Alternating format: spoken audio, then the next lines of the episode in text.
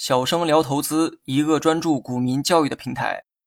今天咱们来讲一下如何看消息投资股票。今天这个标题啊，可能会引起一部分人的争议哈。这里呢，我先澄清一下，我今天想聊的是如何看消息投资股票，并不是看消息炒股票。炒股的全称是炒作股票，炒作是一种不折不扣的投机行为。我们每天在网上看到的各种热搜新闻，很多呢都是媒体炒作之后的结果。新闻本身没有任何价值，但是经过一番炒作之后，还是有很多人参与到了相关话题的讨论中。当你也在谈论这些话题的时候，你的这种行为其实也是一种炒作。股票市场啊也是一样道理哈，投机就是一种炒作行为。如果你看消息只是为了炒股的话，我劝你还是放弃这个念头吧。老股民呢都知道，看消息炒股真的很愚蠢哈，因为你得到的消息永远不可能是一手消息。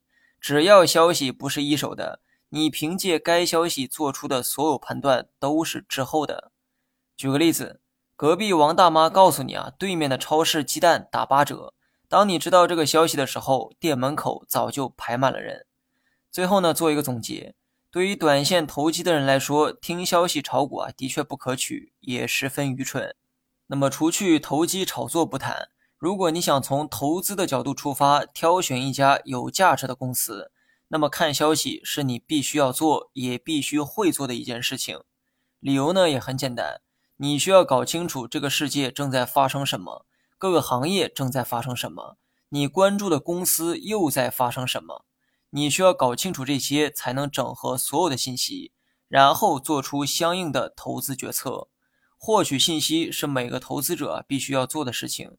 生活中，前辈比晚辈有经验，主要就是因为前辈活得更长，获得的消息啊也比晚辈更多，对这个世界的理解自然也更透彻。那么话虽说的简单，但股票市场的消息多如牛毛，我们应该如何获取有价值的消息呢？这里啊，我提出一点小建议哈，那就是获取消息时一定要先确保消息的权威性。所谓的权威，是指能对该消息负责且对消息有解释权的主体。那么咱们举个例子哈，央行决定降息，这是一条有价值的消息。既然是央行要降息，那么该消息最权威的发布者一定是央行的官网。虽然消息最初发布自央行官网。但多数人看到该消息一定不在央行的官网上，因为现在是人人自媒体的时代，各路媒体一定会第一时间转发该消息，而你看到该消息的途径很可能就来自这些媒体平台。这个时候，你就要思考一个问题哈：这些媒体转发的内容正确吗？客观吗？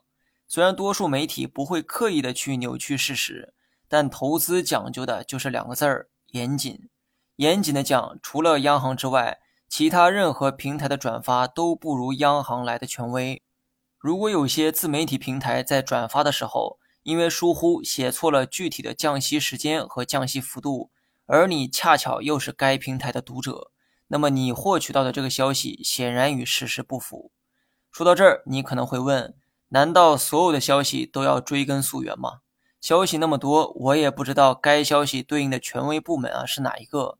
这个时候应该怎么办呢？严格来讲，每条消息都应该追根溯源。比如有关公司经营方面的消息，最权威的发布者就是该公司的公告。对于经济数据的发布者，你呢可以多关注国家统计局官网，很多经济数据都汇总在这个网站上，也省去了你跑东跑西的过程。现在呢是信息泛滥的时代，很多人获取信息还是在媒体平台上。很少会有人天天盯着各个部门的官网去看。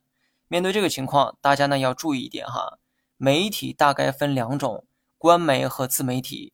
很多消息虽然是媒体转发的，但如果消息转发自官媒，那么该消息的可靠性和权威性也能得到保障。相反，如果是个人自媒体平台或者是网络自媒体公司转发的消息，其消息的权威性将大打折扣。这一点大家一定要注意甄别哈。